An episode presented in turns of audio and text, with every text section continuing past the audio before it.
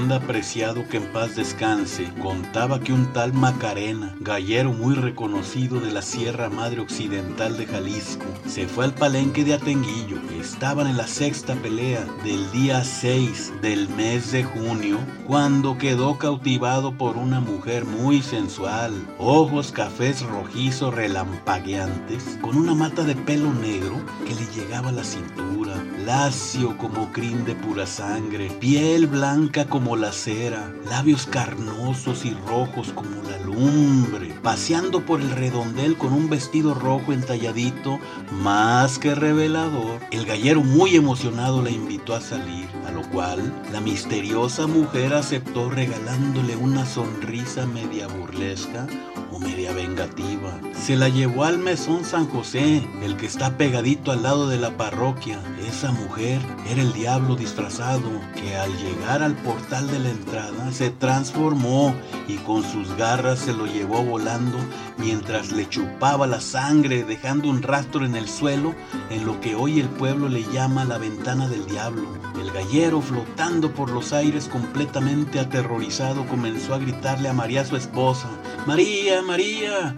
Se desgañitaba desaforado el hombre, hasta que el diablo, debilitado por escuchar el nombre de la purísima Virgencita de Talpa, lo soltó y lo dejó caer desde una enorme altura, lejos del pueblo. Atenguillo está en la región Sierra Occidental. Es la puerta de entrada de la ruta del peregrino que año con año se va piadoso a visitar a la Virgen de Talpa. En esta ruta, que la agarras desde volcanes aprovechando para desayunarte bien sabroso, te encuentras con parajes como el Charco de los Guachos, donde fueron a aventar a los soldados caídos en la cristiada. Están cerca los petroglifos y los pozos en la piedra, donde los antiguos molían y fermentaban sus preparados. Pasas por las cruces del mirador del Caracol en Guayabos, las del Espinazo del Diablo con el mirador del Chino Ai Weiwei, que es una alegoría de la bajada de De Jesús a los infiernos y la subida a la gloria. Puedes llegar al Cerro de la Campana hasta su cima, que parece nada menos que un campanario, y que si golpeas su cresta de piedra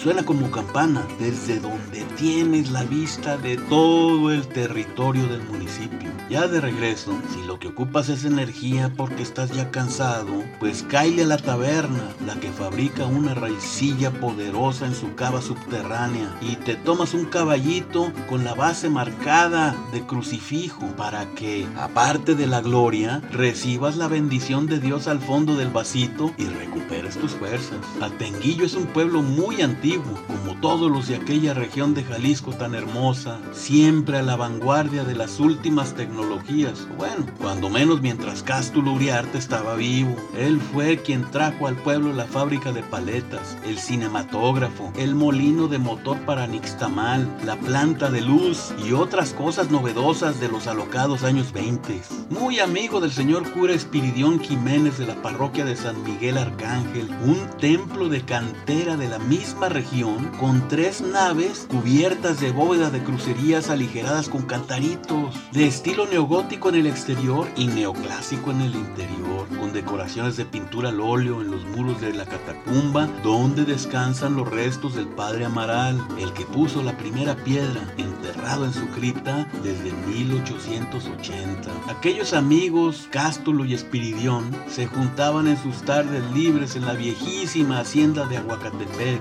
una casona primorosa del siglo diecisiete. Se la pasaban bebiendo raicilla, que destilaban ahí mismo, en su fresco portal de arcadas y con teja sobre rollizo. Juegue y juegue dominó, hasta que llegó la cristiada y, por diferencias con el gobierno, terminaron con sus vidas. La casa de Cástulo, que está en el jardín del pueblo, fue testigo de la tragedia. Está cercana al local de las paletas de hielo de agua y de leche, y de las nieves de garrafa, que te las sirven con rompope, y también a la fonda que vende las mejores enchiladas, guaraches, tostadas, enfrijoladas y chilaquiles, como dicen allá, elaborado hecho en casa. Por ahí cerquita, en medio del jardín, está el kiosco, que es de mil novecientos diez y conmemora el centenario de la independencia, que don Porfirio le regaló un día que amaneció de buenas porque porque le llevaron una carga de oro de las minas de esa sierra. Alrededor de esa plaza donde está el kiosco, vas a encontrar tienditas primorosas.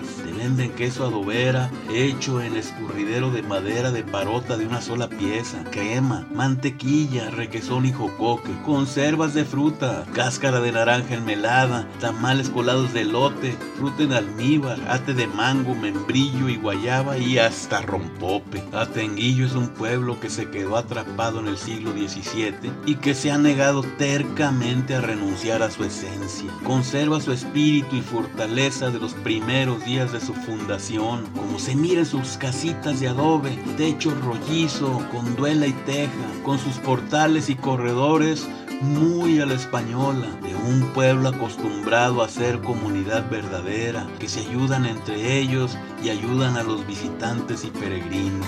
Atenguillo, pues no es un pueblo mágico, pero la verdad es que ni necesita serlo, porque la magia ha estado presente en cada uno de los rincones de ese bendito lugar desde que nació.